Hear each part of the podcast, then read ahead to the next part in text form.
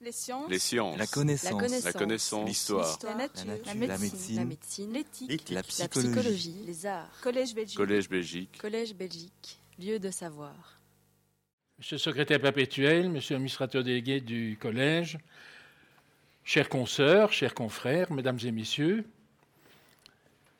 et je reconnais quelques fidèles du collège Belgique euh, dans l'Assemblée, je vais donc être amené à vous parler ce soir d'une personnalité belge par excellence qui va s'imposer dans le monde de l'histoire en Belgique et à l'étranger, qui sera rapidement considéré comme une gloire nationale et qui aura une aura internationale tout à fait exceptionnelle. Henri Pirenne. Donc, on ne peut pas parler d'Henri Pirenne sans lire ou citer quelques-uns de ses textes ça permet aussi de mesurer la qualité du style.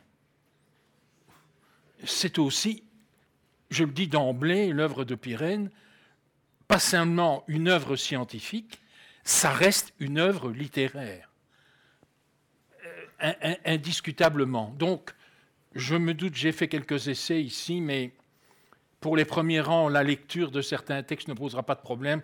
Donc, de toute façon, je ferai la lecture de ces textes.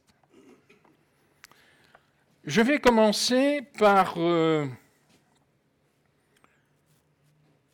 deux courts extraits de correspondance adressés à Pirenne.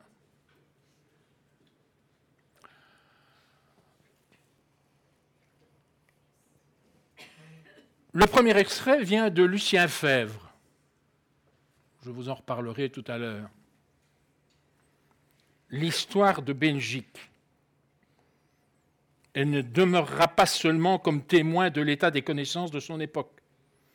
Cela, c'est le point de vue étroit du professionnel, de ce rapetasseur éternel de vieux souliers qu'est l'historien. L'histoire de Belgique, c'est bien autre chose. Un acte. Un acte national, et par là, elle n'échappe pas en partie. Elle m'échappe en partie. Je sens très bien ce qu'elle représente. Je n'ai pas la qualité pour le dire. Un acte d'intelligence et de haut enseignement, et là, je revendique mes droits. Dire, répéter ce que depuis 20 ans je ne cesse de dire, de répéter autour de moi à tous ceux qui veulent s'élargir l'esprit et comprendre ce qu'est l'histoire. L'histoire, ne cherchez pas. Laissez tranquilles les dissertations et les traités de méthode et les savantes élucubrations d'historiens enfumés qui ne fréquentent que les archives de la déduction. Prenez ces livres et lisez. C'est là l'histoire. Vos livres. C'est une lettre datée de Strasbourg le 8 février 1932. L'autre, elle émane de Marc Bloch. Ce qui me frappe le plus dans votre grande œuvre, à travers ces sept volumes qui, pour moi, sont la première lecture, à faire d'un bout à l'autre, que doivent entreprendre un apprenti historien, c'est le sens profond qui s'y marque des liaisons entre les divers ordres de phénomènes. Il ne s'agit pas seulement d'art. Les liens ne sont si clairement mis en lumière que parce qu'ils ont d'abord été compris et sentis. Ce n'est pas une histoire économique ou politique ou religieuse, c'est de l'histoire tout simplement, de l'histoire totale et de l'histoire humaine. Que vous parliez d'individus ou de masse, l'homme toujours apparaît. N'est-il pas là la réalité concrète de nos études? Strasbourg, 20 février 1932. Marc Bloch et Lucien Fèvre sont les deux ténors, les deux personnes qui ont lancé ce qu'on va appeler en France la nouvelle histoire, mais ces deux hommes-là reconnaissent en la personne d'Henri Pirenne et de son œuvre, et ils ne parlent que de l'histoire de Belgique. Eh bien, le digne représentant de cette nouvelle tendance historique qu'on voudrait voir s'imposer. C'est-à-dire que l'on rompt avec une érudition parfois ennuyeuse, une technicité, et ce qui frappe avec Pyrène, c'est que c'est l'historien qui est capable de dépasser le stade, j'allais dire, de l'artisanat pour s'élever au rang d'intellectuel de l'histoire. Et je vous citerai tout à l'heure un ou deux passages qui restent à mes yeux fondamentaux et dont devraient s'inspirer plus souvent les jeunes historiens, qui, une fois leur doctorat terminé, se contenteront tout le reste de leur vie de pondre des articles de 10 ou 15 pages. Ça fera peut-être bien pour le palmarès, on en aura beaucoup, mais ça n'ouvre pas nécessairement l'esprit. Et vous allez voir qu'à cet égard, quelqu'un comme Pyrène a véritablement des paroles qui sont assez extraordinaires et qui restent véritablement d'actualité. Il faut se souvenir que dès 1925, Lucien Fèvre et Marc Bloch avaient demandé à Pyrène de devenir le patron de la nouvelle revue qu'il comptait pouvoir lancer, les Annales d'histoire économique et sociale. Parce qu'ils reconnaissaient en Pyrène véritablement leur maître, et que nul autre n'était digne de porter véritablement euh, cette nouvelle mission de l'historien qu'Henri Pyrène. Il refusera. Les annales paraîtront pour la première fois en 1929. Pyrène consentira tout de même à y publier un article dans le premier numéro, comme il l'avait fait pour les Schrift en Allemagne et comme il le fera en 1920 pour la revue belge de philologie et d'histoire. il était très sollicité. Alors, qui est ce personnage qui sort l'histoire de ses ornières? Parce que c'est bien de cela qu'il s'agit. C'est un vergétois. Il appartient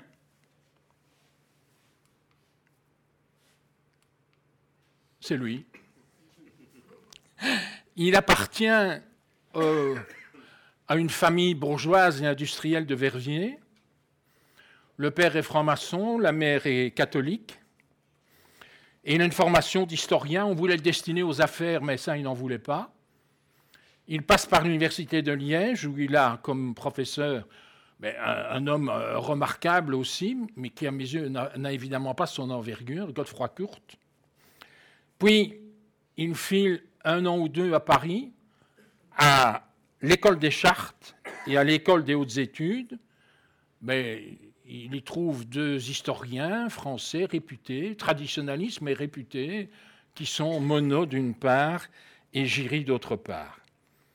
Mais comme beaucoup d'intellectuels belges, il va en Allemagne à la fin du XIXe siècle.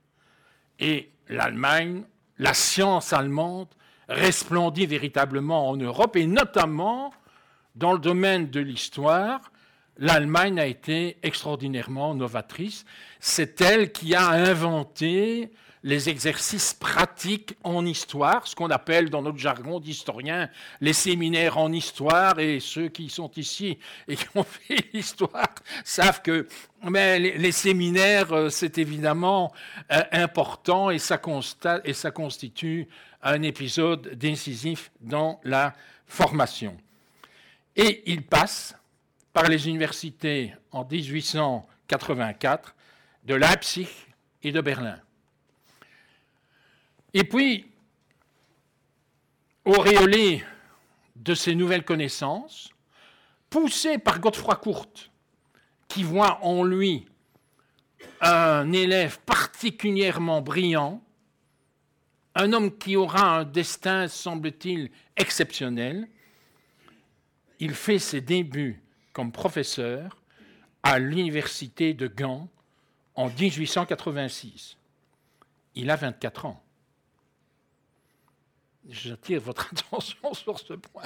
Il a 24 ans et il décroche ses premiers enseignements à l'université de Gand. J'insiste sur ce point parce que ça aura d'importance pour le futur. Gand, dans la Belgique du XIXe siècle, est une université à 100% francophone.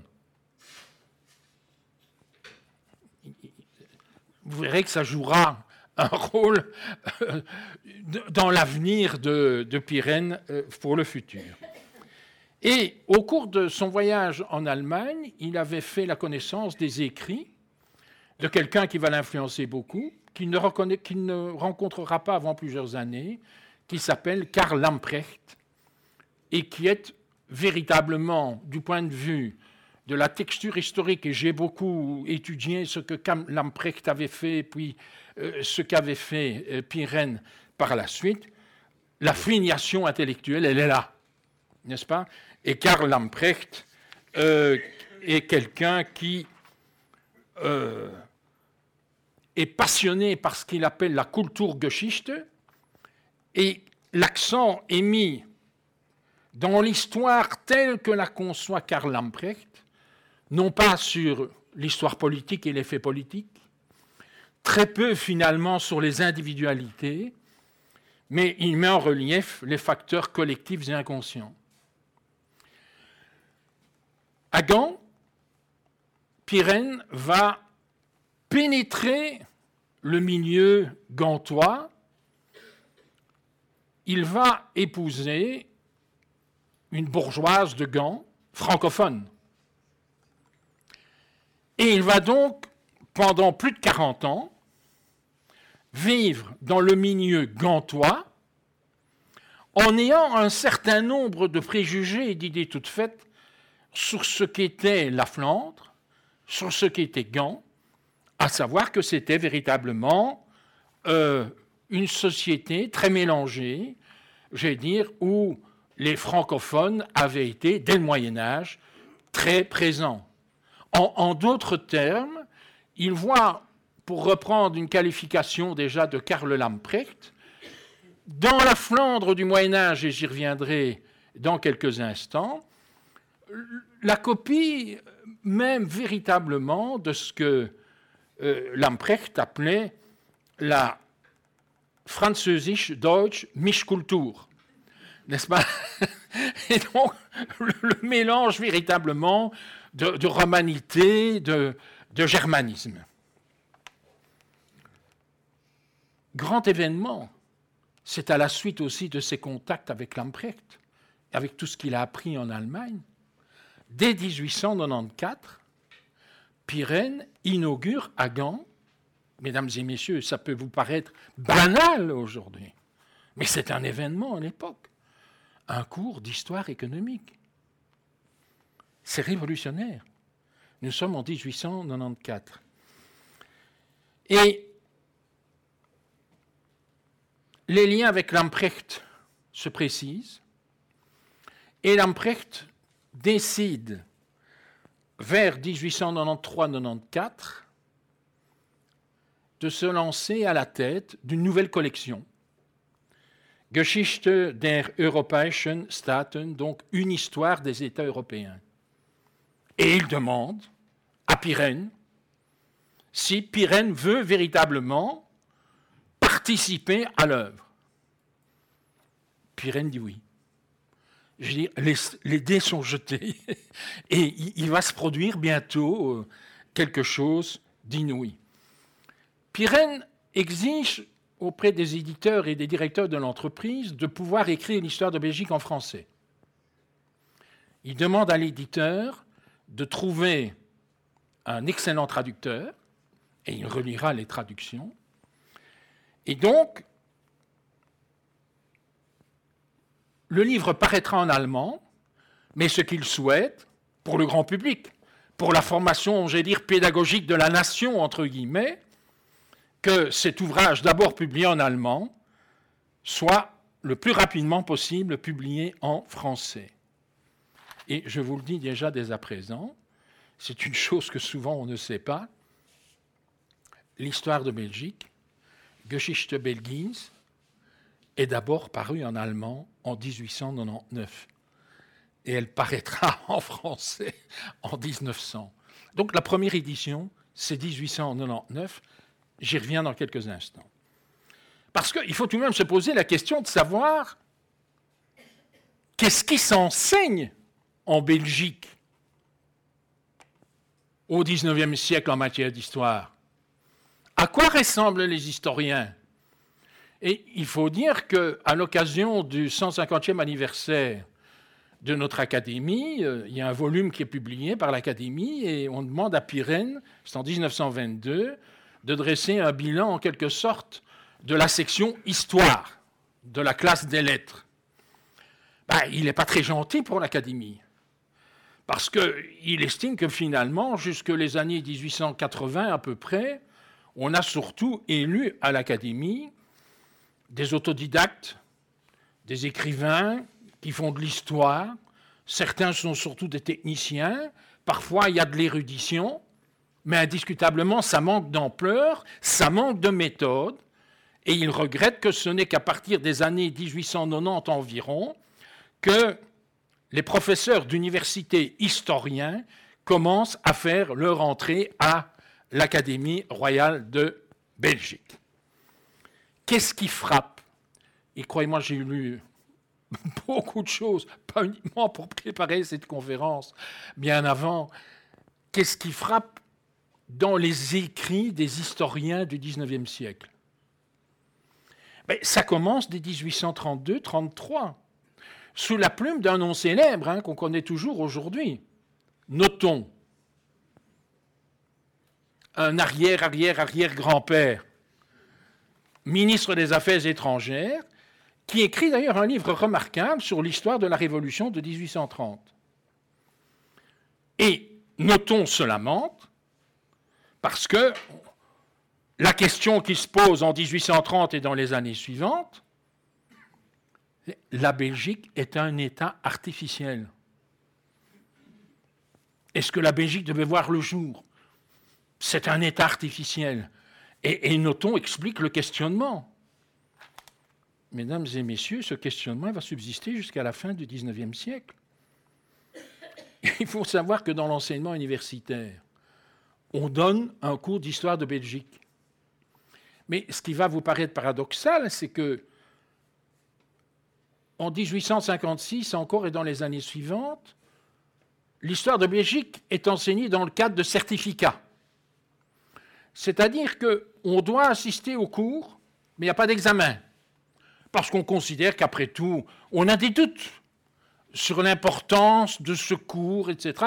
Et il faudra attendre 1876 dans le monde universitaire pour que, eh euh, le cours d'histoire de Belgique soit considéré véritablement comme une matière scientifique susceptible, j'allais dire, de faire l'objet d'un examen.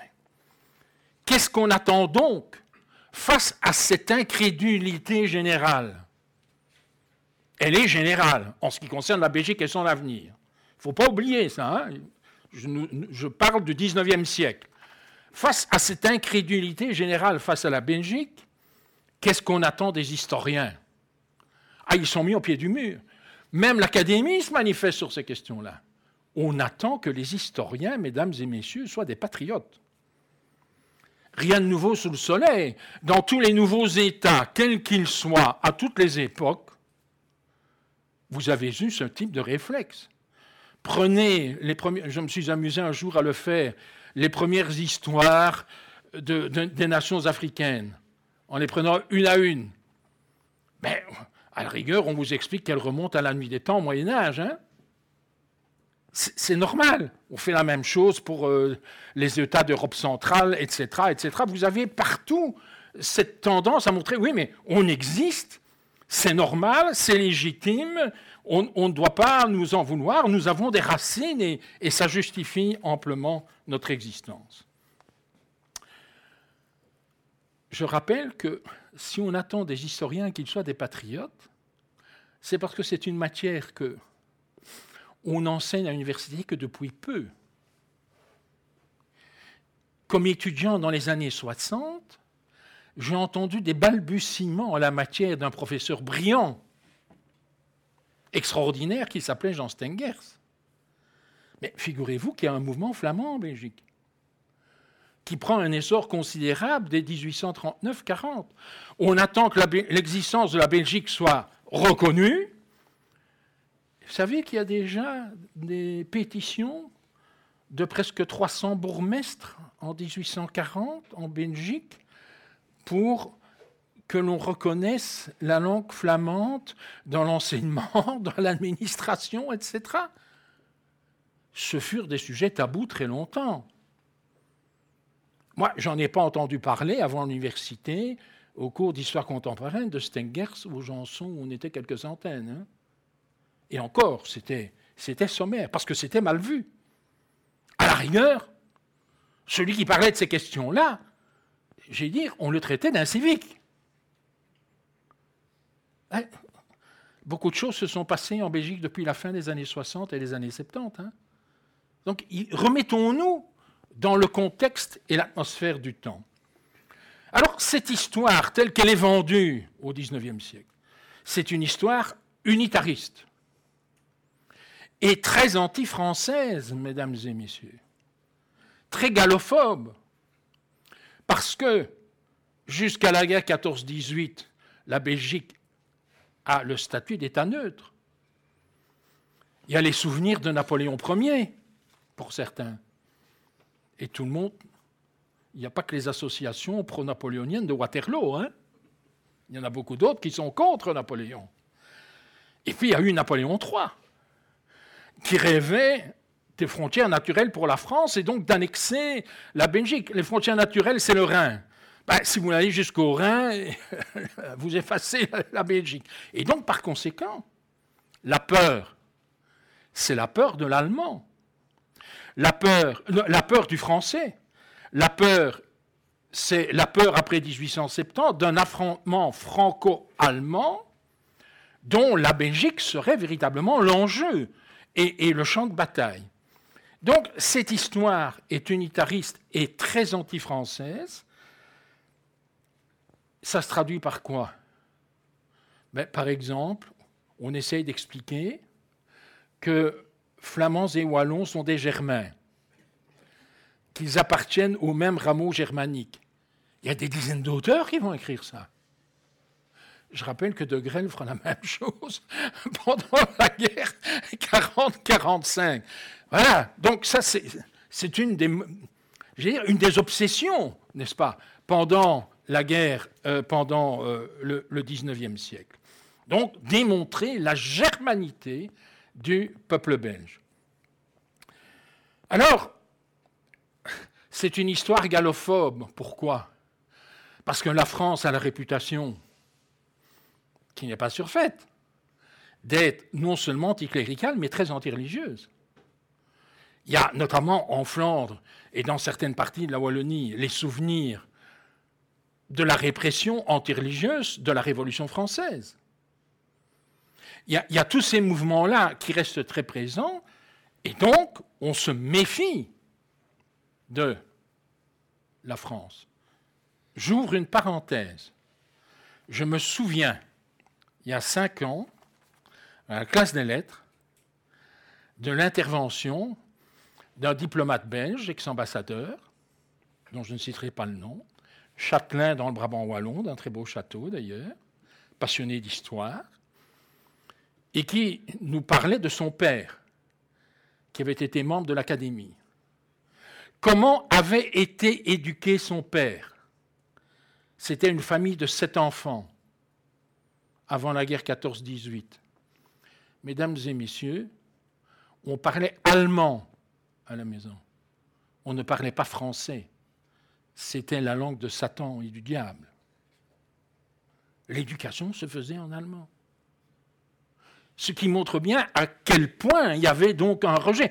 Un grand historien comme Godefroy Kurt, Arlonnais, et il faut savoir qu'avant la guerre 14-18, la langue principalement parlée à Arlon est un dialecte allemand. C'est la guerre 14-18 qui va changer beaucoup de choses. Et je me souviens que euh, Godefroy Courte explique dans certains de ses manuels destinés à l'enseignement secondaire avant la guerre 14. Il y a le, le manuel destiné à l'élève, il y a le manuel destiné à l'enseignant, au maître. Et recommandation de Godefroy Courte, il faut apprendre à l'élève à haïr la période française, etc.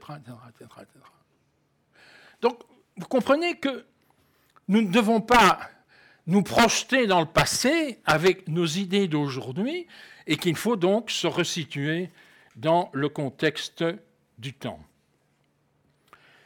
Et puis, dans un deuxième temps, il va tout de même bien falloir reconnaître la dualité de la Belgique. Mesdames et messieurs, vous vous plaignez qu'on parle beaucoup de linguistique en Belgique. Je suis sûr qu'il n'y en a aucun qui le dira ici, mais je suis sûr que dans votre fort intérieur, se dit Mais qu'est-ce que c'est de ça? On nous embête avec ça, il n'y a pas de problème en Belgique et compagnie. C'est de la foutaise. Hein? Ça, c'est du roman historique. Je rappelle que la première loi linguistique en Belgique date de 1873. 1873. Et qu'il va y en avoir beaucoup avant la guerre 14-18. et qu'il y en aura encore beaucoup après. Donc, le problème linguistique en Belgique est évidemment extrêmement présent. Et alors, ce qu'on va essayer de montrer, c'est qu'il ne faut pas nécessairement parler la même langue pour appartenir à la même patrie. On reconnaît la dualité linguistique, mais on continue à mettre l'accent sur la germanité des populations et leur antériorité absolument commune.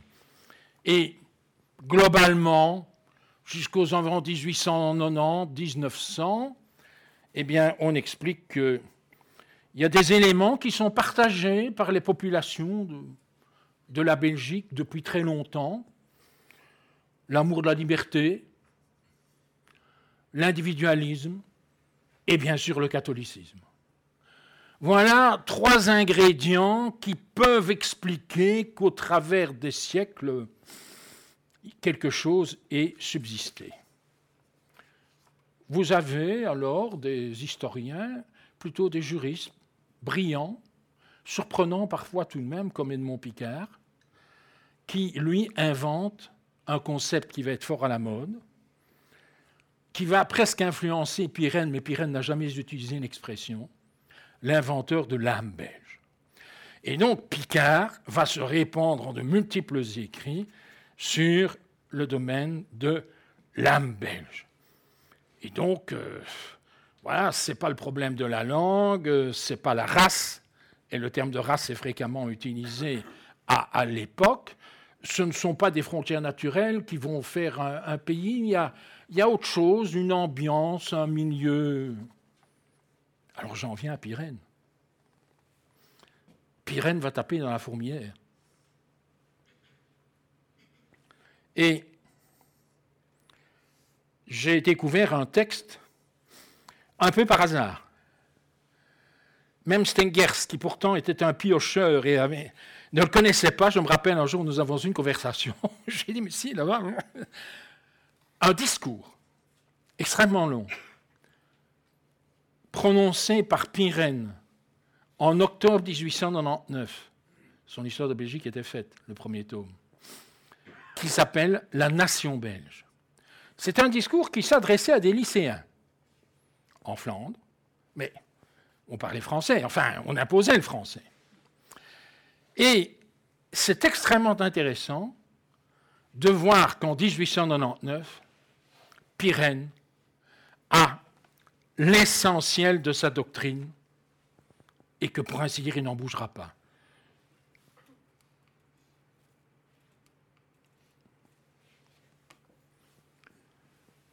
En résumé, on peut ramener à quatre thèmes majeurs la thèse de Pyrène dans son texte La Nation belge, qui, je le précise d'emblée, sera republié vers 1904. En 1917, on dira c'est la guerre, Mais Pirenne lui-même y fera encore allusion dans une réédition de son tome 1 en 1929. C'est dire que c'est un texte, La Nation belge, auquel il n'a jamais renoncé, qui est le, texte constitutif véritablement de son idée. Si je veux résumer, il ne parlera pas de race. Il parlera de race, mais il évoquera surtout l'idée d'une civilisation belge. Il y a une civilisation belge qui confère au territoire une originalité qui les distingue dès le Moyen Âge de la France et de l'Allemagne. En Belgique, ça c'est sa grande thèse, l'unité nationale a précédé l'unité du gouvernement. Alors que généralement, c'est l'inverse qui se produit. Nombre d'historiens ne voyaient l'éclosion d'un sentiment national belge transcendant les appartenances aux principautés et les clivages linguistiques qu'à la fin du XVIIIe siècle. Pirenne identifie ce sentiment national, l'attachement à l'unité nationale dès le Moyen Âge, certainement à l'époque des ducs de Bourgogne, qui les premiers ont rassemblé la plupart des principautés constitutives de la Belgique indépendante.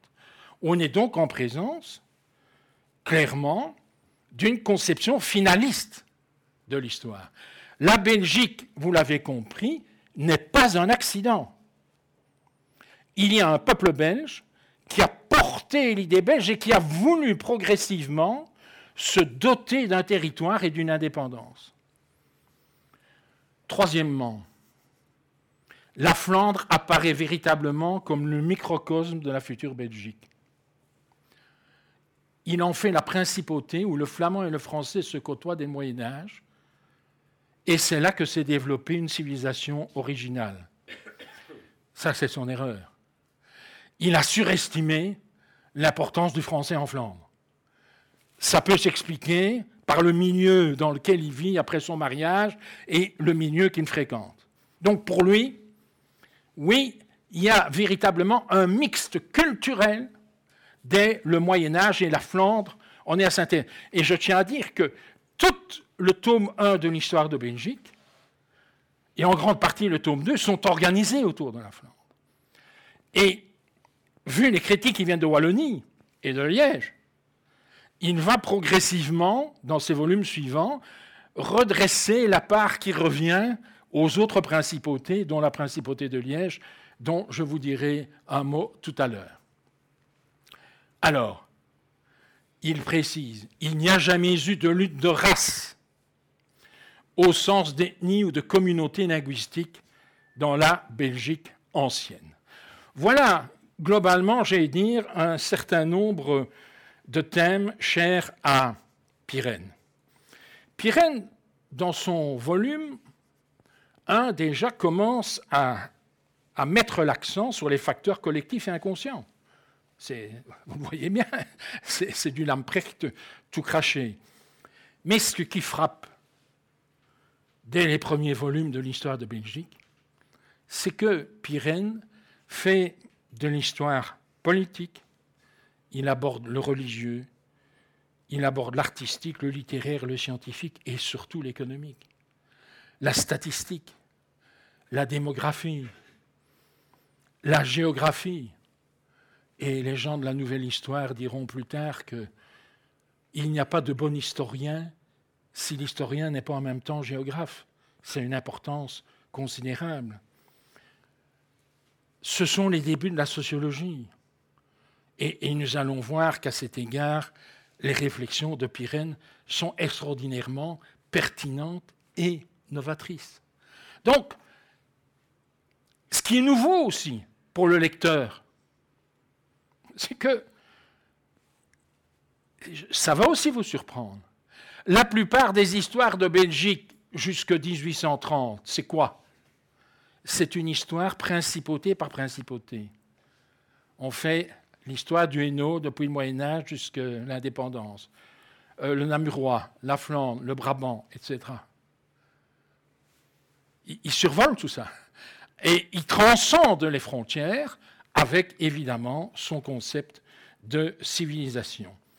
Et donc, on voit aussi chez Pirenne, ce qui va donner lieu à certaines divagations dans le chef de certains, à une histoire matérialiste, une conception matérialiste de l'histoire, mais qui ne tombe pas dans les errements, j'ai dit, du matérialisme historique ou du marxisme.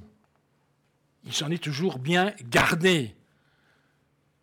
Et je connais des écrits parfois de, gens pour qui j'ai eu beaucoup d'amitié, qui essayaient de montrer que, à tort et à travers, que Marx en fait était presque le digne héritier de Marx et d'Engels.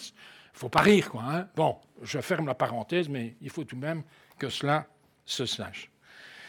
Et donc, il écrit aussi dans une perspective européenne, large, une perspective euh, d'histoire totale. Et Pyrène devient une gloire en Belgique.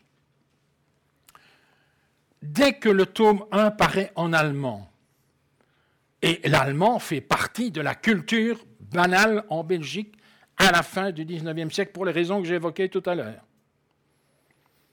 Eh bien, les intellectuels et les historiens se précipitent sur l'histoire de Belgique dans sa version allemande. Et ça donne lieu rapidement à un certain nombre de comptes rendus. C'est l'ébahissement. C'est la joie. Et vous avez, comme il se doit, un certain nombre de politiques qui s'emparent de la question. Enfin, nous avons une raison d'être, d'exister. Nous ne sommes plus un accident de l'histoire. La Belgique n'est pas un État artificiel. Le tome 2, le tome 3 et le tome 4 qui paraissent avant-guerre ne vont faire que renforcer cette tendance. Et j'attire votre attention sur un point. On va réécrire tous les manuels d'histoire de Belgique. À partir de 1903-1904, dans ces zones-là. On va réécrire tous les manuels d'histoire de Belgique il y a un nouvel enseignement qui se fait jour. Donc, voilà, ben, la civilisation, le Moyen Âge, la Flandre, euh, tous les aspects possibles, imaginables dans le cadre de cette histoire totale que j'évoquais euh, tout à l'heure. Et aussi, on commence par conséquent à mettre le tabou sur ce qui divise ce qui divise est mauvais. Donc on n'en parle pas. Et voilà pourquoi des générations d'habitants en Belgique n'entendront pas parler du mouvement flamand, et encore moins dans la partie francophone du pays du mouvement wallon. On n'en parlait pas. C'est la conséquence de ce sursaut, j'allais dire, d'amour national qui résulte du fait que Pyrène a rendu confiance à la nation.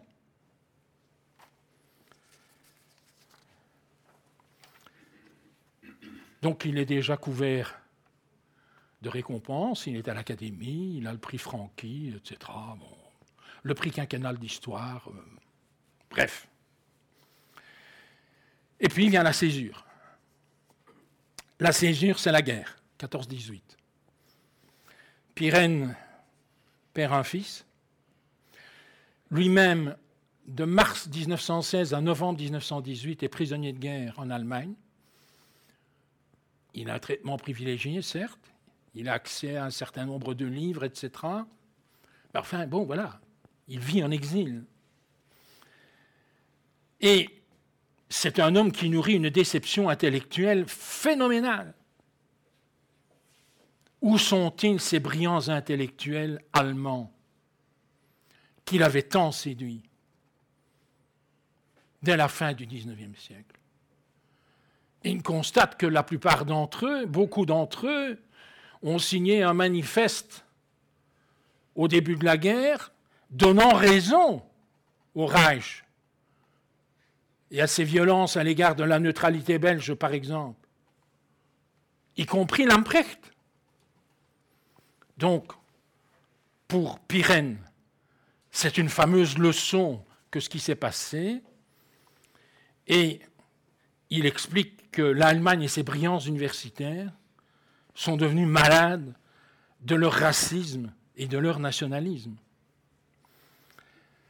de leur chauvinisme ultra quelque chose qui n'indispose. Et vous avez compris ici qu'il n'y a pas de chauvinisme. On essaye de transcender les différences, de faire, euh, j'allais dire, de l'unité. Et il y a une chose de symptomatique, n'est-ce pas? À partir des rééditions de son histoire de Belgique en 1919, ben, le mot race va disparaître des premiers volumes. Puisque ce mot a pris au fil du temps une connotation, évidemment, tout à fait épouvantable, qui fait peur. La guerre lui sert aussi à élargir ses horizons. Et ça, c'est important. Et on constate que Pyrène, eh bien, réfléchit à une histoire de l'Europe, que Jean-Pierre Devroy a, dont il a fait une édition critique à partir des, papiers de Pyrène. C'est là aussi qu'il conçoit ses premières pensées sur un livre qui paraîtra un an, un an ou deux après sa mort, qui fit l'objet de son premier article pour la revue belge de philologie et d'histoire, et qui, si on réfléchit, prend une actualité extraordinaire. Pour Pyrène, le grand événement du Moyen Âge, ce n'est pas les invasions germaniques, c'est la poussée de l'islam. Les bouleversements que cela produit dans le sud de l'Europe, la Méditerranée, etc. Et il intitule déjà son article de la revue belge Mahomet et Charlemagne. Voilà. Donc, c'est vous dire que c'est un homme qui peut sortir véritablement des sentiers battus. Alors, il a une gloire internationale, Pyrène, à ce moment-là. Pourquoi? Ben, écoutez, euh, il a été prisonnier de guerre. La Belgique s'est bien battue pendant la guerre 14-18. Euh, Albert Ier, le roi chevalier, est tout de même euh, porté aussi au pinacle. Et, et Pyrène, donc, va accumuler véritablement les récompenses et les honneurs. Il va être docteur honoris causa d'une multitude d'universités, mais deux choses qui montrent que c'est devenu plus qu'un historien. C'est un symbole de la Belgique résistante, de la science belge en général, le 11 novembre 1919. Il est fait docteur honoris causa de l'Université de Strasbourg. Strasbourg qui vient d'être récupéré. Strasbourg où l'on crée une nouvelle, euh, une nouvelle université et où justement euh, Marc Bloch et quelques autres vont constituer le premier noyau d'historiens. J'ouvre une parenthèse, c'est des choses dont on n'aime pas parler. Mais dès 1933, les manifestations pro-allemandes et pro-Hitler deviennent de plus en plus nombreuses en Alsace. Et finalement, les historiens strasbourgeois vont demander les uns après les autres d'être rapatriés sur Paris. Je rappelle, la France n'aime pas quand on le rappelle que, euh, savez, euh, le village français je dirais sans voix son nom, qui a été incendié, maltraité, réduit en ruine en 40, Oradour, que j'ai eu l'occasion d'aller voir. Ben, quel était le bataillon qui a incendié Oradour? Il était composé tout de même pour moitié d'Alsaciens. Certains étaient là contre-coeur, mais l'histoire des années 30 montre que ce n'était pas le cas pour tous. Ce sont les malgré tout nous avons aussi des malgré tout en Belgique, mais ce qui se passait en Alsace, à Strasbourg, je peux vous le dire, se passait à moindre échelle aussi dans les régions germanophones de la Belgique à la fin des années 30. L'attrait pour le nazisme était une évidence. Autre événement, il reçoit l'année suivante le doctorat honoris causa de l'Université d'Oxford en même temps qu'Herber l'Américain, et en même temps, par exemple, que le maréchal Joffre, qui montre que son aura, n'est-ce pas, dépasse euh, largement, euh, n'est-ce pas, le, milieu des historiens. Je voudrais vous montrer aussi l'art de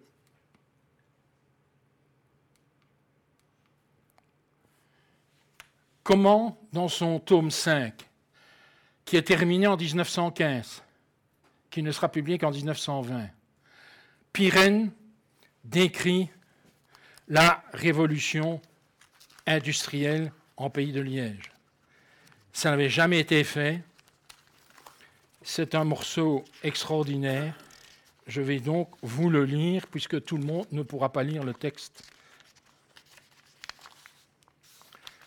L'industrie liégeoise est déjà si puissante au XVIIe siècle qu'elle imprime aux vignes qu'elle atteint un caractère nouveau. Sous sa pression achève de disparaître l'opposition si nette que la structure économique du Moyen Âge avait établie entre les populations rurales et les bourgeoisies. L'extinction de l'ancien esprit municipal, attestée par le succès du règlement de 1684, n'est au fond qu'une conséquence de la substitution de l'entreprise libre et capitaliste au petit atelier urbain réglementé et privilégié. La chute des métiers qui barraient aux forêts, c'est-à-dire aux étrangers, le libre accès de la cité, la laisse ouverte devant eux. Désormais, d'un courant ininterrompu, ils y affluent. La banlieue qui s'étend autour de l'enceinte municipale se transforme en faubourg ouvrier et perd son ancienne physionomie agricole. Le long de toutes ces routes se pressent les maisons et les fabriques. La ville n'est plus une immunité juridique et économique fermée par la ceinture de ses remparts et faisant le vide autour d'elle elle devient un foyer d'activité rayonnant, largement au dehors et empiétant de plus en plus sur la campagne. Ce n'est plus comme au Moyen Âge le droit spécial sous lequel ils vivent qui distingue ses habitants. Les privilèges du bourgeois se dissolvent dans le droit commun. Entre le paysan et le citadin, il n'y a plus guère d'autre différence que celle qui résulte de la différence même de leurs occupations et de leurs habitudes et de leurs intérêts. Partout l'industrie pénètre, elle fait craquer les cloisons que le passé avait établies entre les hommes. Mais elle ne tient plus compte des anciennes distinctions juridiques, elle renforce les distinctions sociales. Dans la même mesure où elle atteignit le contraste entre le paysan et le bourgeois, elle l'augmente entre le riche et le pauvre, entre le capitaliste et le prolétaire. L'égalité qu'elle favorise n'est que l'égalité des droits civils. Et les espoirs qu'elle fait naître ne s'attachent qu'à la conquête de l'égalité politique. Voilà, en une page, un texte admirable que personne n'aurait pu écrire avant lui. ce n'est qu'une partie partie, je vous fais grâce du reste. Mais pour que vous saisissiez l'ampleur de la vision, son argumentation, et puis ce qui reste une des qualités de Pirène, le style. Vous n'avez pas de jargon. Vous n'avez pas d'ésotérisme. Ésotérisme dans lequel on se croit parfois obligé de se réfugier, pour paraître profond et ne pas apparaître comme superficiel. Donc, Pirène, c'est tout ça. Et donc, quand il termine son histoire de Belgique, en 1931, il est l'auteur de deux textes que je vais vous lire rapidement mais qui valent la peine parce que, je vais dire, il y a beaucoup d'historiens qui devraient encore en prendre de la graine aujourd'hui. Dans sa préface du tome 7, il dit ceci. C'est une fortune bien rare que d'avoir pu écrire une histoire aussi longue. Et aux yeux de beaucoup, c'est sans doute une grande outrecuidance que d'en avoir conçu et réalisé le dessin. Dans notre époque de spécialisation, on le disait déjà à la fin du XIXe siècle, il semble indispensable pour l'exécution d'une œuvre de synthèse du genre de celle-ci de mobiliser toute une équipe de travailleurs qualifiés. Méthode excellente sans doute en ce qui touche l'abondance de la documentation, l'exactitude et la richesse des faits, la précision du détail. Pourtant, à répartir ainsi le cours de l'histoire en compartiments étanches, ne risque-t-on pas de perdre de vue sa continuité? Est-il possible de comprendre un moment de la durée en dehors de ceux qui le précèdent et de ceux qui le suivent? Il en est de la masse de l'histoire comme des eaux fouillantes d'un fleuve. Chaque époque charrie des éléments qui viennent de plus haut et qui iront plus bas. Il est donc souhaitable que de temps en temps, quelqu'un fasse l'effort pour unir en un livre ce que la vie elle-même a uni. s'il est vrai que tout essai de synthèse est nécessairement provisoire. Il l'est aussi parce que les hypothèses qu'il suggère, les rapprochements qu'il établit, les problèmes qu'il pose, il peut aider pour sa part au progrès scientifique. Il n'y a de science que du général. Et cela est vrai de l'histoire comme du reste. Sommer un historien d'attendre avant de construire que tous les matériaux de son sujet soient rassemblés et toutes les questions qu'il soulève élucidées, c'est le condamner à l'attente perpétuelle. Et enfin, dernier morceau de texte que je vous lirai de Pyrène, c'est un texte de 1931 toujours, La tâche de l'historien, qui avait d'ailleurs été publié en, en Amérique en anglais. La construction historique est l'aboutissement de tous les procédés de critique. Construire une histoire, c'est la raconter. Toute natation historique est à la fois une synthèse et une hypothèse. C'est une synthèse puisqu'elle combine la masse des faits connus en un exposé d'ensemble. C'est une hypothèse puisque les rapports qu'elle établit entre ces faits ne sont ni évidents ni vérifiables par eux-mêmes. Réunir les faits et les rattacher les uns aux autres est en pratique une seule et même opération. Car il va de soi que le groupement des faits sera différent suivant l'idée que l'on se fera de leur rapport. Tout dépend alors du degré d'imagination créatrice de l'historien, ainsi que de sa conception générale des choses humaines. Ce qui revient à dire que dans son expression la plus élevée, l'histoire est une science conjecturale, ou en d'autres termes, une science subjective. L'intervention du hasard et des individus accroît encore la difficulté de la tâche des historiens en les confrontant constamment avec l'imprévu, qui change à chaque instant la direction que les événements sembleraient prendre.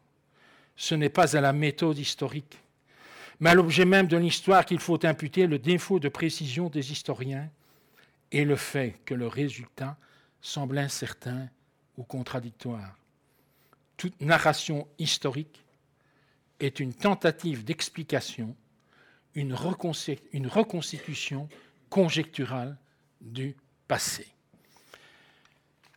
Je crois que ces deux extraits résument bien l'œuvre de Pyrène et sa personnalité. Et c'est ce qui a fait sa grandeur, en dépit parfois des critiques que l'on a pu euh, formuler à son égard, et moi-même j'en ai fait. Ces principes et les méthodes, énoncés si brillamment et si clairement par Pyrène, encore dans les années 20 et dans les années 30, mais ont été celles qui ont valu à la nouvelle histoire, née officiellement en France mais inventée ailleurs, n'est-ce pas, euh, le retentissement qu'elle a connu. Et c'est vrai que des auteurs comme euh, Marc Bloch, Les rois thaumaturges, l'apologie du métier d'historien, qui était un juif, euh, qui était assassiné pendant la guerre en 1944 et qui était le, patron des annales les lire est un plaisir. C'est la même chose pour euh, Lucien Fèvre, auteur d'un grand livre notamment sur l'incroyance au XVIe siècle, le cas de Rabelais, et qui montre en 500-600 pages, mais qui se lise comme, je dire, comme une bande dessinée, que l'incroyance est impensable au XVIe siècle. C'est un livre assez euh, fabuleux. Ce genre d'histoire va subsister jusque dans les années 40, 50, en partie 60. Et puis, on va s'écarter un peu de cela dans la tradition des pères fondateurs. On va vouloir de plus en plus faire de l'économétrie, faire de l'histoire sérielle, la statistique disons, la dose de statistiques devient plus importante et ce qu'on essaie de décrire, c'est le temps long. Mais en plus, il y a un poison qui se répand aussi chez les historiens, chez certains d'entre eux, dans les années 60 et 70, comme dans les milieux intellectuels parisiens, c'est Lacan et son jargon. Ça donne des choses incompréhensibles, même chez le roi Ladurie. Si ça vous dit, je suis prêt à vous lire tout à l'heure l'un ou l'autre morceau. C'est atterrant. Et dans l'histoire sérielle aussi, on veut faire des choses étonnantes. Donc on travaille sur des statistiques énormes. Mais on oublie une chose que Piron n'oubliait pas. Il y a une méthode, il y a une critique historique. Et si vous ne vous penchez pas sur ces textes ou sur les documents que vous allez utiliser, ça pose un vrai problème. Quelle est leur nature? Il y a un livre que les modernistes connaissent, aucun d'entre eux ne l'a lu. Même pas moi, je l'ai feuilleté. Monsieur Chaunu et sa femme, grand patron, mandarin, la caricature du mandarin dans l'université française des années 60 et 70. Séville et l'Atlantique. Alors, accrochez-vous. Huit tomes en onze volumes. Plusieurs milliers de pages. Et je suis tombé, il y a longtemps, sur un compte-rendu. Ça, je vais tout de même vous le dire. Il est, court. Hein. Non, le compte-rendu fait 25 pages en petits caractères dans la revue belge de philologie et d'histoire en 1964. Voilà la conclusion de son auteur, qui s'appelait Wilfried Brûlé et qui était enseignant à Gand. La statistique du tonnage dont les chiffres s'étalent tout au long des tomes 2 à 5, dans les tableaux du tome 6, dans les graphiques du tome 7, et dont le commentaire occupe les deux volumes du tome 8, appelé Conjoncture, ne saurait refléter nous croyons l'avoir démontré dans les pages qui précèdent, la, conjoncture réelle. C'est affreux, quoi. Alors on pourrait objecter, etc. La réponse est toute simple. Qui veut trouver des mouvements cycliques finit toujours bien par en découvrir, etc., etc., etc. Il ne reste rien.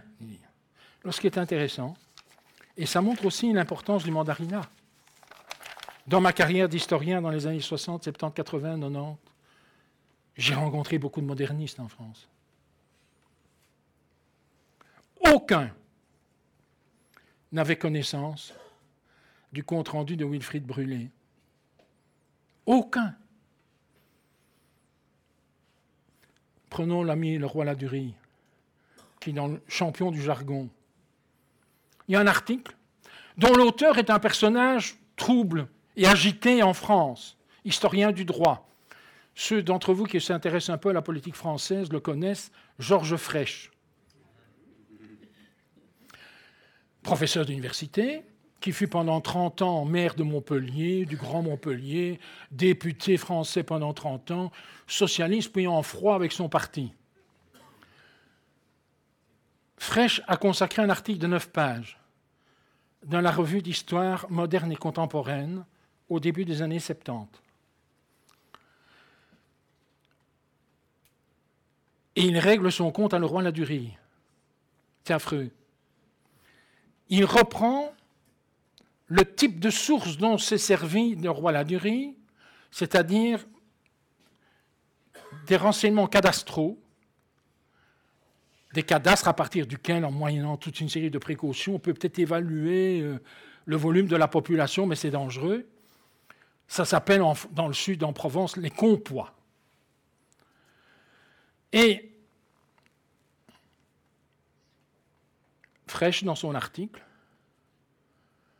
euh, creuse et montre que le roi de n'a rien compris à la définition du compois, qu'il s'est gouré totalement, ce qui conduit à inverser les courbes démographiques de le roi Ladurie, qui, aux yeux des gens qui lisaient ça, et je l'ai lu aussi, présentait une grande originalité. Les mouvements de population en Languedoc ne suivaient pas les mêmes mouvements qu'ailleurs. Donc, la conclusion de l'article, c'était la démographie historique de Leroy-Ladurie dans les paysans du Languedoc, fondée sur les compois, ne vaut rien. Elle est à mettre à la poubelle. Donc, si vous avez l'intention de regarder les paysans du Languedoc, vous pouvez faire l'économie de 80 ou 90 pages. C'était aussi un des grands pontes. Je vais bientôt avoir parlé depuis une heure, donc je conclus.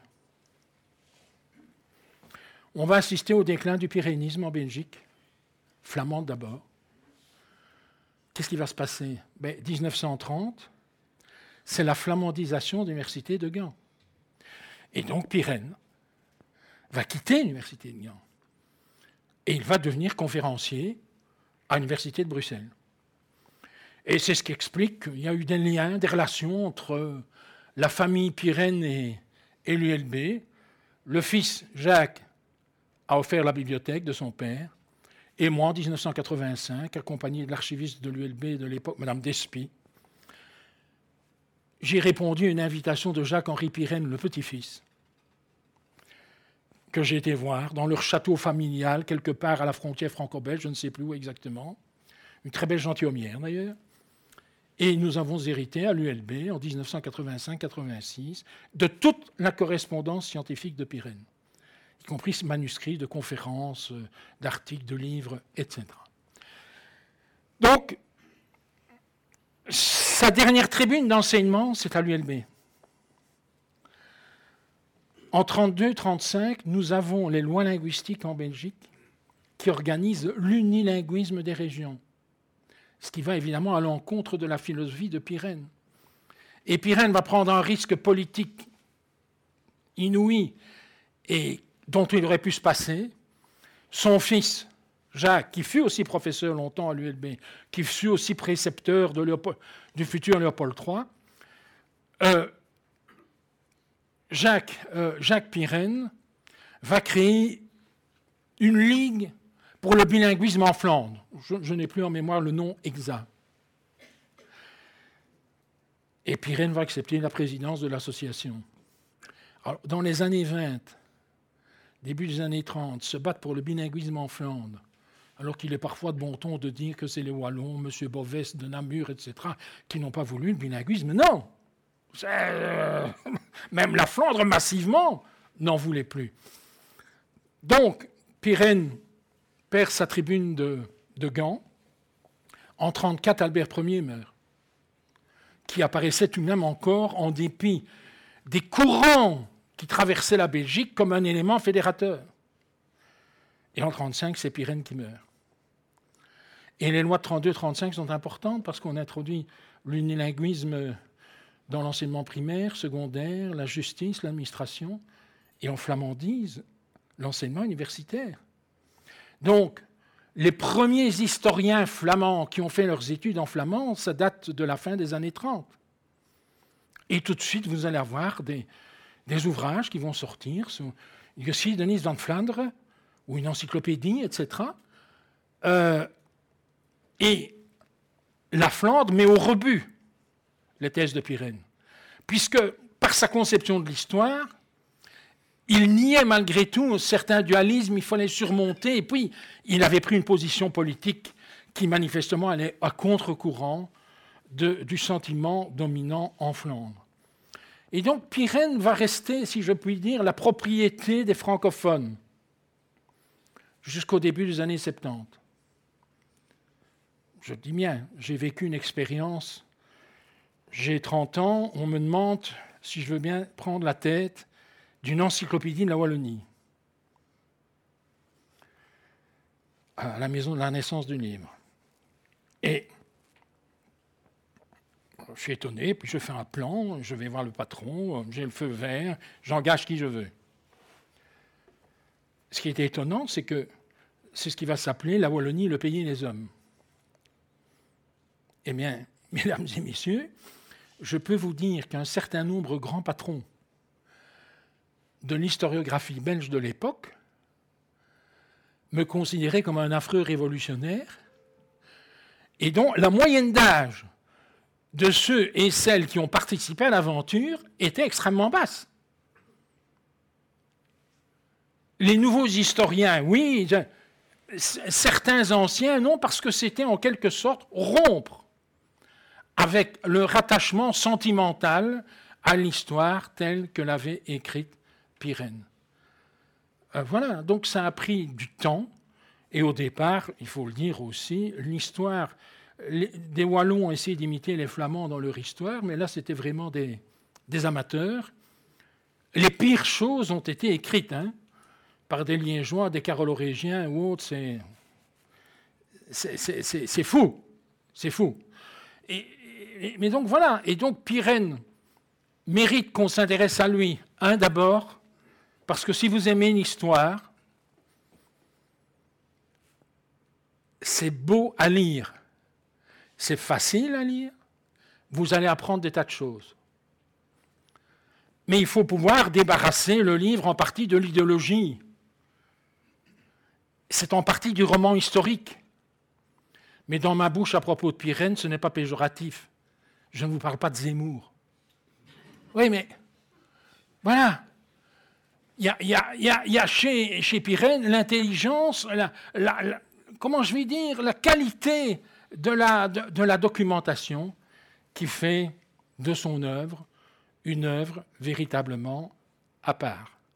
Voilà, j'ai essayé en 1h05 très exactement de vous parler de Pyrène et de vous présenter un personnage qui mérite à mes yeux d'être redécouvert, et notamment par sa conception de l'histoire.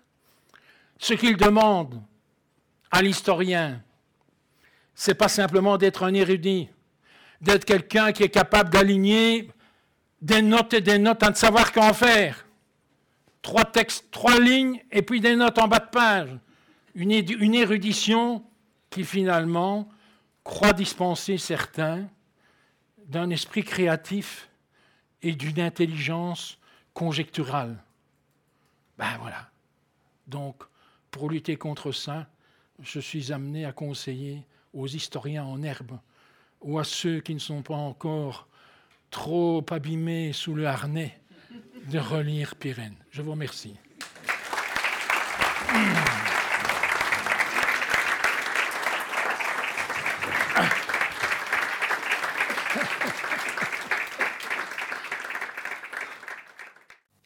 Les sciences, la connaissance, la connaissance, l'histoire, la, nature, la médecine, l'éthique, la, psychologie, les arts, collège Belgique, collège Belgique, collège Belgique, lieu de savoir.